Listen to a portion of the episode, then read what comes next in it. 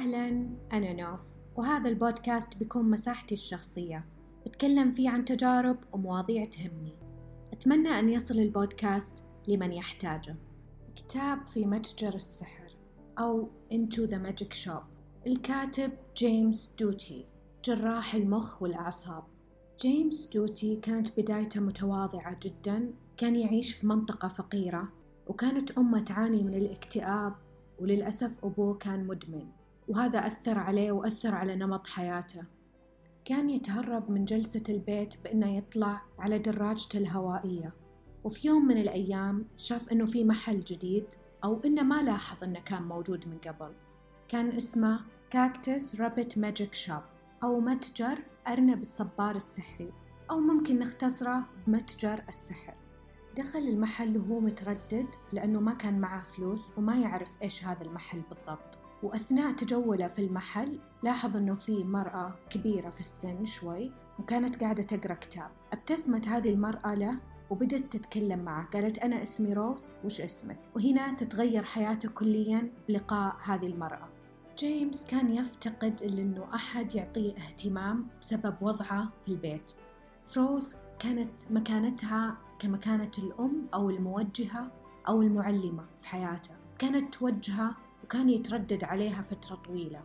قالت أنا بعلمك تكنيكات أو تمرينات أو حيل إذا طبقتها تحصل على أي شيء تبغاه. طبعا هو بالوضع الصعب اللي هو فيه أكيد بيشوف إن روث هي المنقذة الوحيدة لحياته روث قدرت تحتوي جيمس وتساعده في حياته. طب كيف قدرت تساعده؟ وش الأشياء اللي سوتها معه؟ بنتكلم الحين عن الحيل اللي ساعدت جيمس.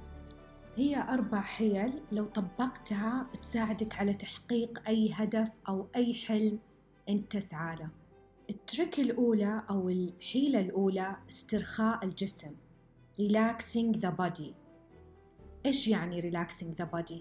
أول خطوة تسويها تلقى مكان ووقت ما حد يقاطعك فيه عشان تقدر تطبق هذه الحيلة. لا تحاول تبدأ وأنت متنرفز أو متوتر وقبل تبدأ استرخي وفكر بشيء تبي تحققه وحدد نيتك. بعد ما تحدد نيتك والشيء اللي أنت ناوي تسويه الحين غمض عيونك. أخذ نفس عميق من الأنف وطلعه من الفم ببطء. بعدها انقل تفكيرك لوضعية جسمك. وتخيل أنك تنظر لجسمك وأنت تتنفس وتاخذ النفس بهدوء وبعمق. الحين رجع أفكارك لجسمك. فكر بأصابع أقدامك. أرخهم بعدها انتقل لعضلاتك وعضلات الأقدام.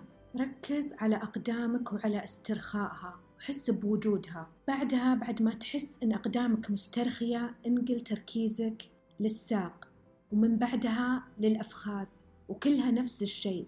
تركز فيها وتسترخي. بعدها تنتقل للتركيز على البطن والصدر وأثناء تنفسك تحس بالهواء وهو يدخل في جوفك ويطلع. وتحاول أن تكون مسترخي طول الوقت. حاول أنه لما أفكارك تبدأ تتشتت وتتركز في أشياء ثانية ترجع تركز على تنفسك وتركز على استرخاء العضلات. بعدها ترخي الظهر وترخي عضلات الرقبة والأكتاف. وأخيرا ترخي عضلات الوجه إذا كان وجهك مشدود تحاول ترخي مع النفس. ووقت ما تحس إن كل جسمك مسترخي ممكن إنك تحس بنعاس وهذا طبيعي أو ممكن تنام ومع التدريب ومع التمارين تقدر إنه تركز وتكمل هذا التمرين. بعدها تركز على نبضات القلب وتحس بنبضات قلبك أثناء أخذ النفس وتلاحظها مع بطء النفس. تخيل أنه كل جسمك مسترخي واستشعر النفس بعمق وبطء. بتحس بدفء وكأنك تطير بس حافظ على التنفس بعمق وبطء. خلك مركز على الاسترخاء والهدوء والدفء وببطء افتح عيونك واجلس لدقايق بدون أي تفكير بأي شيء. التنفس والاسترخاء هو أول الخطوات لإعادة ضبط العقل. الحيلة الثانية ترويض العقل أو taming the mind. فيها بتطبق الحيلة الأولى اللي هي استرخاء الجسم body relaxing وبعدها بتركز على تنفسك وأثناء تنفسك والتركيز على التنفس ببطء وعمق طبيعي إنها تجيك أفكار. بس لما تجيك هذه الأفكار حاول ترجع تركيزك للتنفس. في بعض التكنيكات اللي استخدمتها روث عشان تساعدك على التركيز على شيء معين ممكن تستخدم شمعة أو أي جسم قدامك عشان ما تسمح لأفكارك تشتتك. يعني تكون مركز على هذا الجسم قدامك وتتأمله بكل تفاصيله. الخطوة الرابعة إنه التمرين هذا ياخذ وقت وجهد بس لا تكون متحطم من نفسك عط نفسك أسابيع إنه تتدرب عليه وعشان تقدر تصمت أفكارك كليا لازم تتدرب أكثر وأكثر. وكل ما كنت مسترخي وبحالة هدوء وتركيز على نفسك بتقل الحوارات الداخلية وطبيعي بتقل ردات الفعل للأفكار. هذا التمرين مارسه أقل شيء 20 إلى 30 دقيقة يوميا يساعدك على إسمات الأفكار المسمومة ومن ترويض العقل بيحصل وضوح الأفكار. وإذا وضحت الأفكار بتعرف أنت وش تبغى بالضبط. الحيلة الثالثة فتح القلب. Opening the heart. تطبق الحيلة الأولى استرخاء الجسم. وتطبق الحيلة الثانية اللي تفرغ عقلك من الأفكار. والخطوة الثالثة إذا ظهرت أي فكرة ارجع ركز على تنفسك. والخطوة الرابعة تكمل تنفسك وتفرغ عقلك من الأفكار. الخطوة الخامسة فكر بشخص عطاك الحب اللامشروط وإذا ما كان عندك هذا الشخص فكر في شخص أنت تحبه حب لا مشروط. وحس بالدفء والمشاعر الحب مع التنفس بعمق وبطء. حس بقوة الحب اللامشروط وكيف إنك مقبول ومحبوب بعيوبك وكيف إنه الشخص اللي أنت تحبه بلا شروط مقبول ومحبوب بعيوبه. الخطوة السابعة فكر بشخص تهتم لأمره مع نية تقديم الحب اللامشروط لهذا الشخص.